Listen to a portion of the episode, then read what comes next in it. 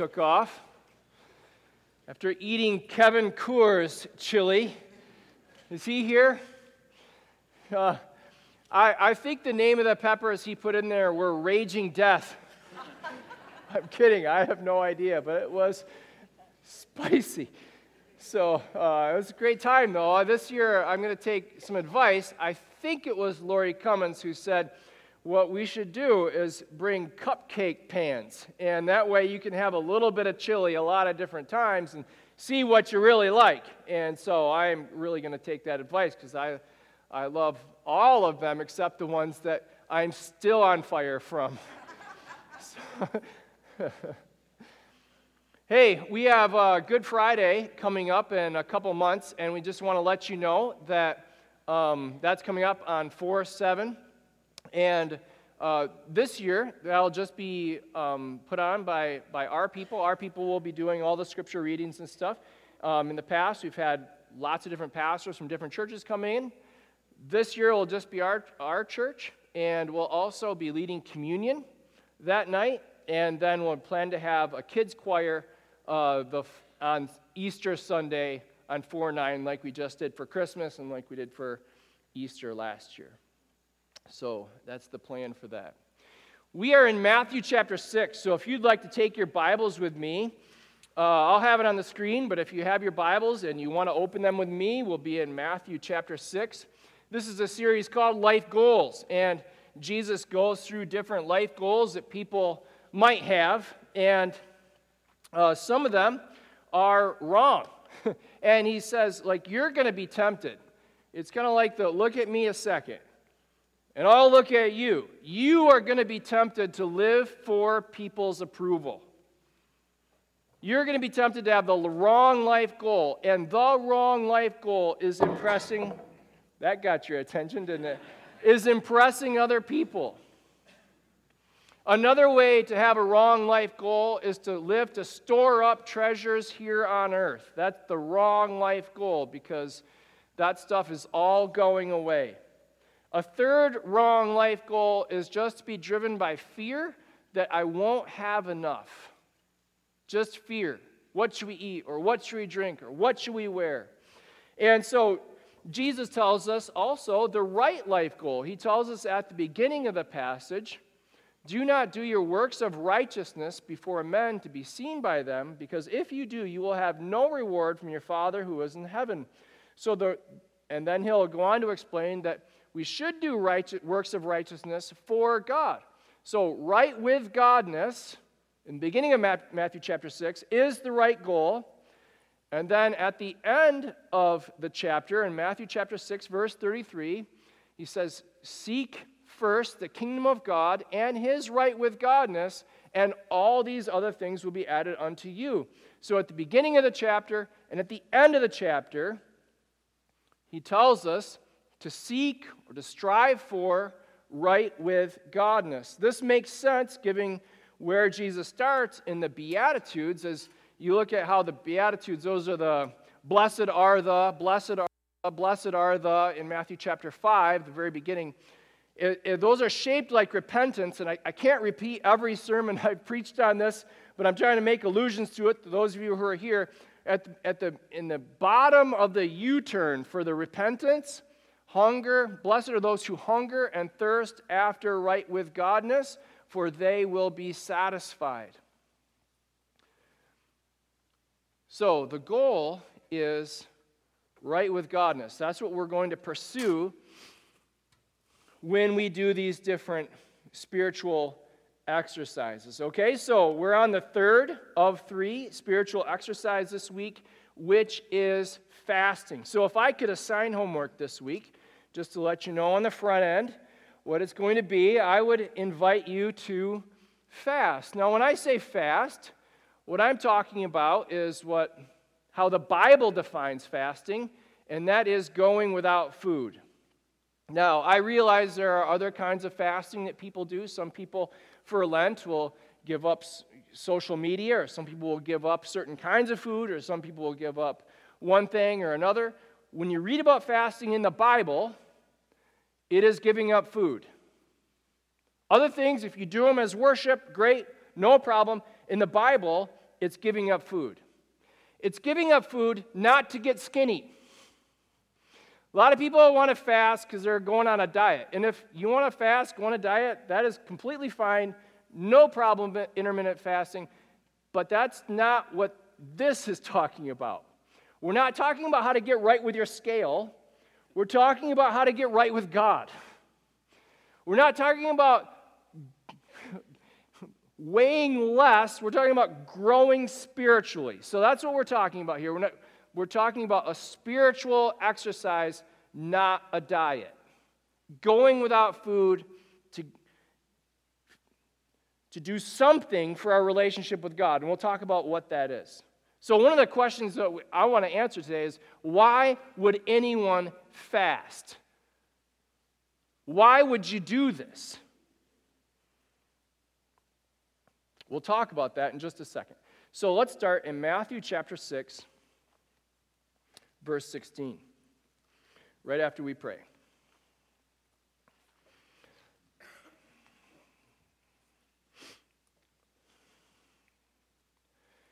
Lord, I ask that you would stand in front of me while I'm in front of them, that you would talk over me while I talk to them. Do this so that your name is glorified, so that your kingdom comes, so that your will is done here on earth as it is already being done in heaven. We pray these things in Jesus' name. Amen. Matthew chapter 6, verse 16 says, And what are those next three words? When you fast. Not if you fast, not you probably won't, but when you fast. And when you fast, you're going to see that again, by the way. And when you fast, do not look gloomy like the hypocrites. So the hypocrites are pretenders. They are people that want to put on a show to show everyone else how right with God they are, but they don't care about God. What they really care about is what you think. What they really care about is what the people around them think. They're playing for the audience that is around them rather than for God. No one likes hypocrites. You're, you're not like, you know what I really like? I like fake people. You know what I really like? I like it when people lie to me. You know what I really like? You know who I trust? You know who I trust? I trust people that pretend they're something they're not. You're not you don't like that. None of us like hypocrites. None of us would say, I want to be a hypocrite when I grow up. None of us, uh, you know what I need more of in my life? I need more hypocrisy in my life. None of us are going to say that. None of us want to be that. None of us want fake righteousness. None of us want manufactured like image management like so i'm going to be really good at pretending i'm something i'm not none of us want that but here it is we all we all know we can do it we all know we're capable of it and jesus is saying look at me while I'm looking at you. This is something you're going to be tempted with, pretending you're something you're not.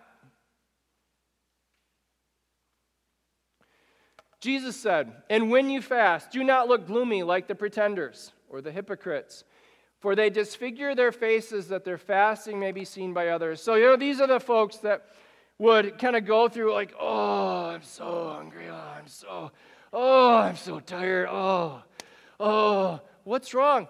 Oh, nothing. Nothing. no, really, what's wrong? Oh, I'm fine. Just been praying and fasting, but don't worry about it. I don't want anyone to know.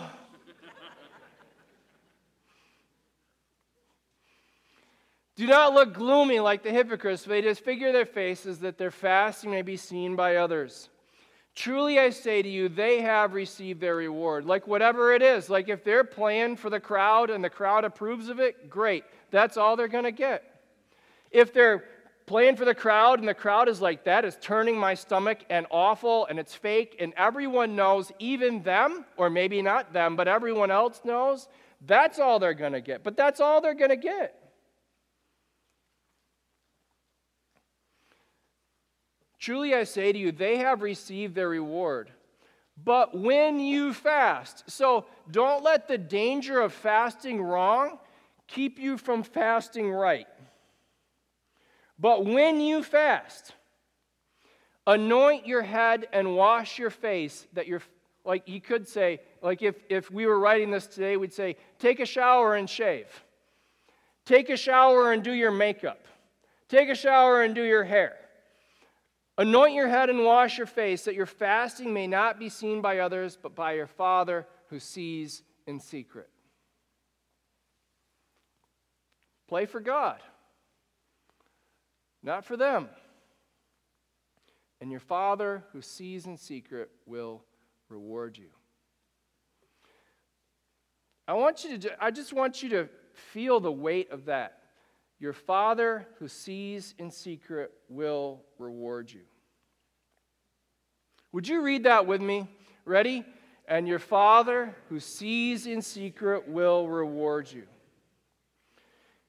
He sees. Now, before we move on, because we're going to move on next week with laying up treasures in heaven, I want you to see that this phrase is repeated three times in this passage. Your Father who sees in secret will reward you. And I'm, I, I, my goal is to kind of press this into you. You know why? Because it's January and we've had about 10 minutes of sunshine in the last three months. And we're all kind of, oh, right? And we're all kind of tired because we've all been serving in different ways. A lot of us have been serving in different ways. Like we we have a lot of people show up and volunteer on Wednesday nights. A lot of people show up and volunteer on Wednesday nights. And you've been doing that for a long time. Week after week after week after week after week, you show up and you volunteer. And it's been it's been months and you know what? We're not done yet. It's like you're at that point in the race where you're tired and you're in pain, but you can't see the finish line yet. It's January and like April is still a long ways away. I want to encourage you with this. Your Father sees the way you're serving, He sees it, and He will reward you. Those of you that show up and serve in Kids Zone or serve in the nursery, and you show up, you take your turn, you serve, and you serve, and you serve, your Father sees you. Those of you that set up chairs, I mean, I think a lot of us take it for granted. We think the chairs just magically appear every Sunday morning. You may not believe this, but you know, when the, you leave on Wednesday night and the gym is completely clear, you come in on Sunday morning and here are the chairs. Like, how does that happen? I'll tell you how that happens. On Saturday afternoon, about 3 p.m., a trustee looks at his family and says, Well, you know what I really want to do on Saturday afternoon? what I really want to do on Saturday afternoon is go in and set up 200 chairs. And they're all like, Yeah. It's just because you love God and you love His folk that you do that. And your Father sees and He will reward you. So if you're getting tired, like just remember your Father sees and He will reward you. So many of you do what Jesus taught. He said in chapter 6, verse 2 And when you give to the needy, so many of you do this. You give to the needy, you do your acts of mercy. You make meals for people and you drop it off. The hungry, the weary, the sick, you make these meals, you drop them off, and no one ever knows about it except them. Your Father sees you. Thank you for doing this. He will reward you. So many of you sit with the broken. You sit there, they're broken. Of course, you're kind of broken too, but you're sitting with them, you're helping them, you're keeping them company, you're ministering to them, serving God by serving them. Your Father sees you. He sees you and He will reward you. Do not grow weary in well doing. So many of you Go and visit and serve the lonely, the left for dead, the forgotten about. You go and you visit them. There's no program for that. There's no, like, you just go and you do it. Your Father sees you, and He will reward you. Do not grow weary in well doing. Your labor for the Lord is not in vain. He sees and He will reward.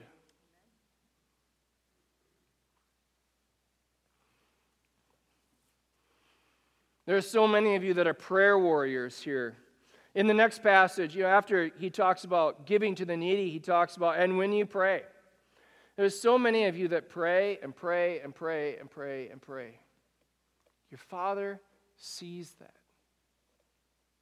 He sees it. He will reward you.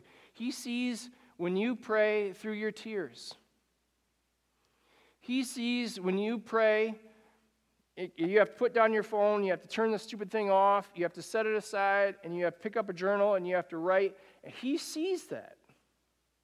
He sees it, and he will reward you. He sees when you pray, when you feel like your faith is old and your faith is stale, your faith is kind of half there, and you're just not even sure. He sees when you pray through your doubts. He sees it, and he will reward you. He sees when you pray and no one knows and no one cares, and you keep praying even though you don't see an answer right away. He sees and He will reward. This is why this is why we serve. This is why we pray because we believe God sees and that he rewards.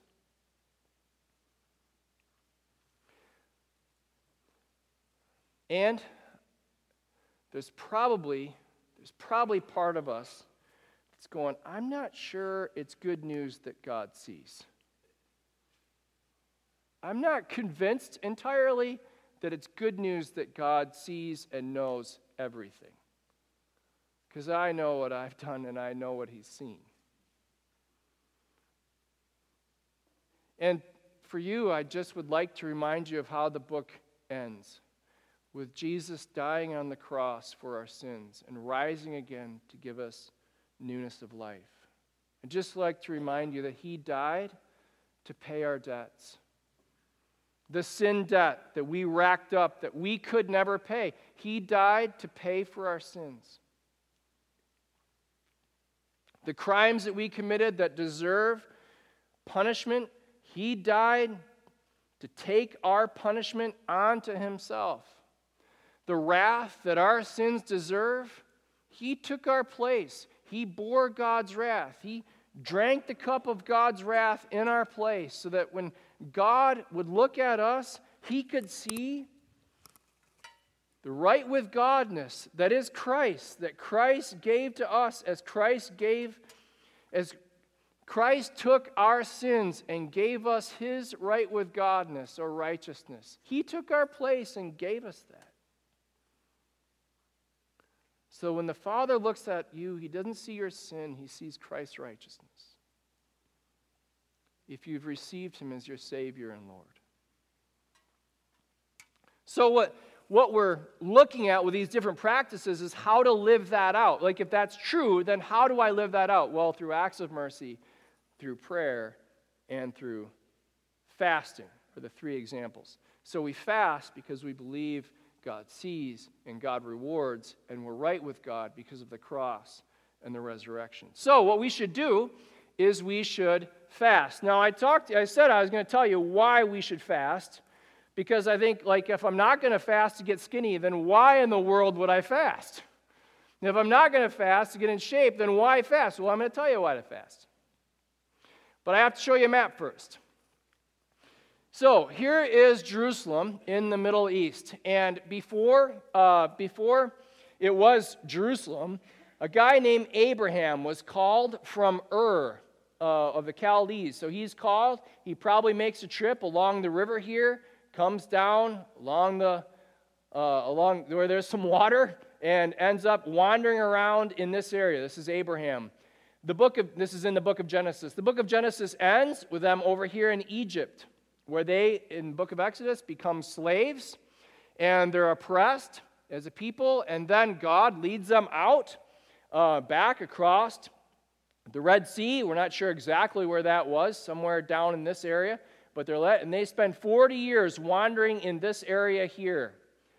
And it is really bad and awful, and they make it back to the land, and eventually they become a nation with Jerusalem as their capital. And it's a long story that I'm compressing into about a minute, but one thing leads to another. They have a king, and they begin to sin. God called them to be a light of the world, to be different from all the other nations, to be, and they are light by being different from all the other nations. Does that sound familiar at all from where we've been? in Matthew chapter 5, different, because you're the light of the world.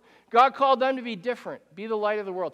But they were just like the other nations. So God sent them back to Babylon through the exile. So Babylon comes in, destroys everything, and takes a bunch of people back to Babylon.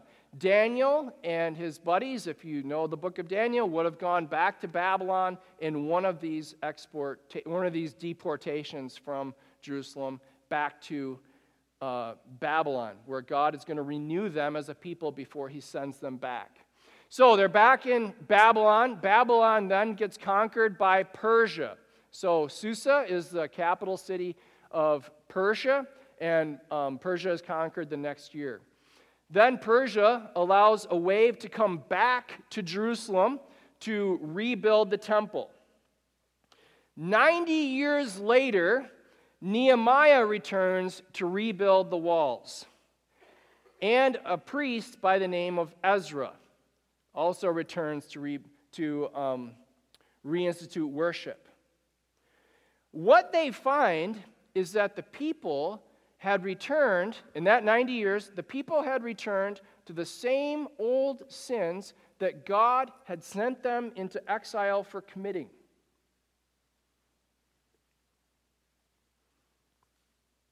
Think about that. God had, God had said, Because you're just like the other nations, I'm going to send you into exile, back from Babylon, back to Babylon from whence you came. The people, this is a horrible, horrible, if you read accounts of this stuff, it's, it's horrible. The people go through that. They get to come back to the land, and then they start committing the same old sins.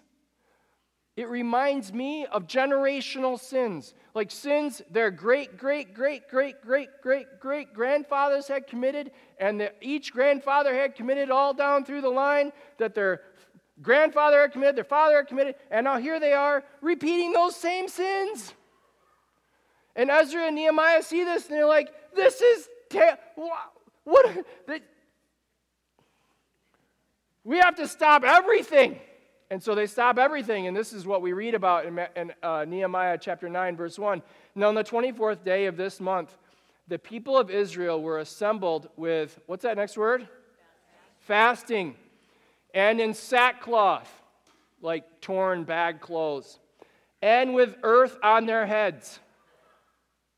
Are they supplementing this fast with coffee? No. This is like, we have to change, and we have to change right now. Now, on the 24th day of this month, the people of Israel were assembled, were fasting in sackcloth and with earth on their heads. And the Israelites separated from themselves all the foreigners. So this is they're becoming just like the nations by intermarrying with them and becoming just like them. You read this account in Ezra chapter 9 as well, 9 and 10. And they stood and confessed their sins and the iniquities of their fathers. So, why do you fast? You fast as a supplement to repentance. You fast so you're saying, I can't beat this sin by myself. I need your help. You fast to say, I'm humbling myself before you. I can't fix this. I see my desperate need. I'm depending on you to help me with this sin, to conquer this sin for me. The, the sin that we are caught up in, I can't, God, come and help.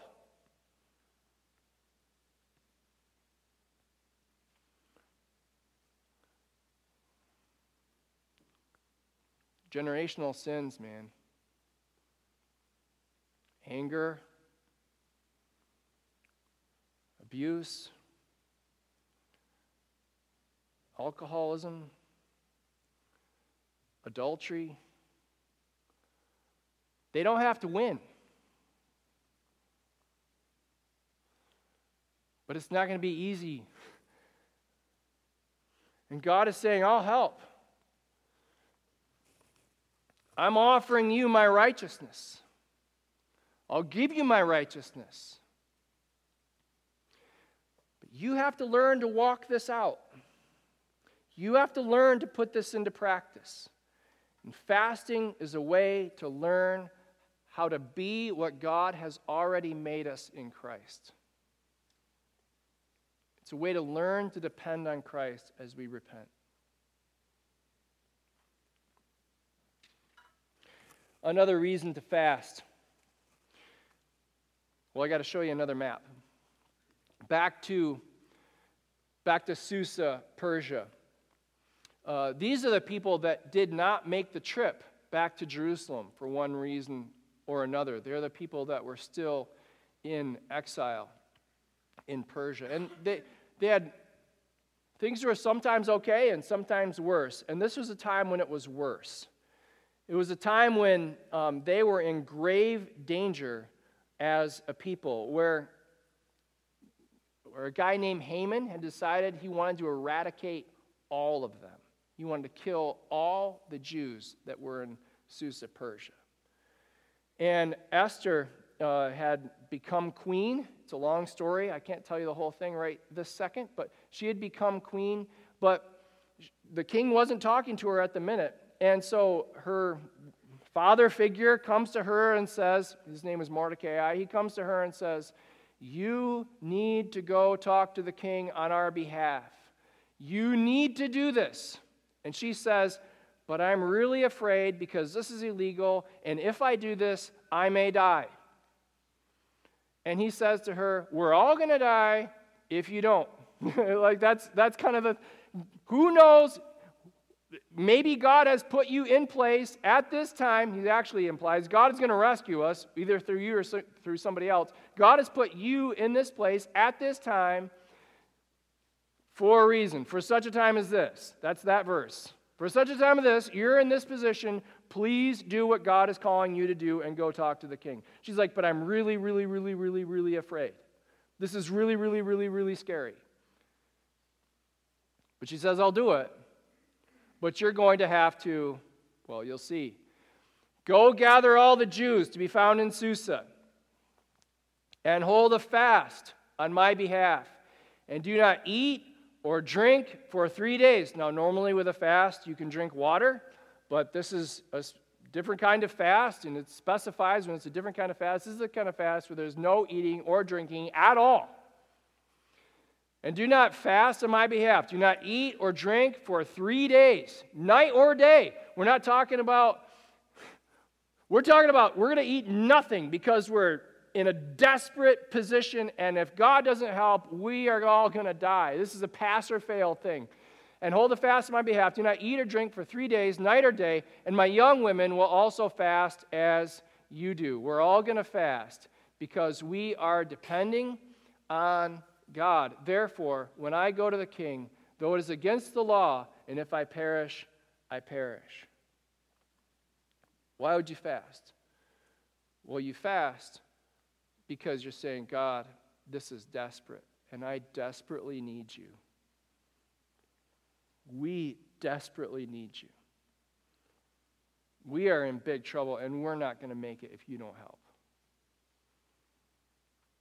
It's declaring our dependence on God.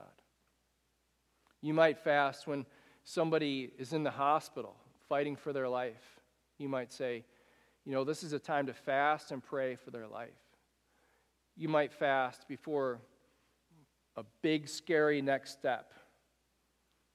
You might fast and say, God, I need your direction here. Fasting is a way of declaring your dependence on Christ rather than, rather than food. So, the first reason, reason to fast is to repent, to turn away from old sins. The second reason to fast is to depend on the Lord. The third reason to fast is found in Isaiah. And the people uh, in Isaiah are saying, God, it seems like we keep fasting and you keep ignoring us. So what's the point? Why have we fasted and you see it not? Like, what is the point? Why are we doing this if you don't care? We have humbled ourselves and you take no knowledge of it. Like, that's almost synonymous with fasting is humbling yourself. So you humble yourself in repentance, you humble yourself to depend on God. But even in even in the Old Testament times, fasting had been a great opportunity for hypocrisy, and evidently this is what was happening in Isaiah's day. We have humbled ourselves, and you take no knowledge of it. You, here we are fasting, and you don't even care. Behold, in the day of your fast, this is the Lord's return, you seek your own pleasure and oppress your workers. Like, like you're not even trying. You, you say, you're all about being right with God, and you say, I'm fasting because I want to be right with God so much, and I'm really trying to get in line with God, and God's saying, You're not even trying because you're pursuing your own stuff, oppressing your own workers. What are you even doing? What are you even talking about? So here's, here's the kind of fast that God likes. I'm moving past a couple verses there. In verse 6, is this not the fast that I choose? Here's the kind of fast that I want, God says. To loose the bonds of wickedness and undo the straps of the yoke, to let the oppressed go free and to break every yoke. Here's what I want I want broken people to be fixed, I want enslaved people to go free, I want bound people loosed. That's what I want.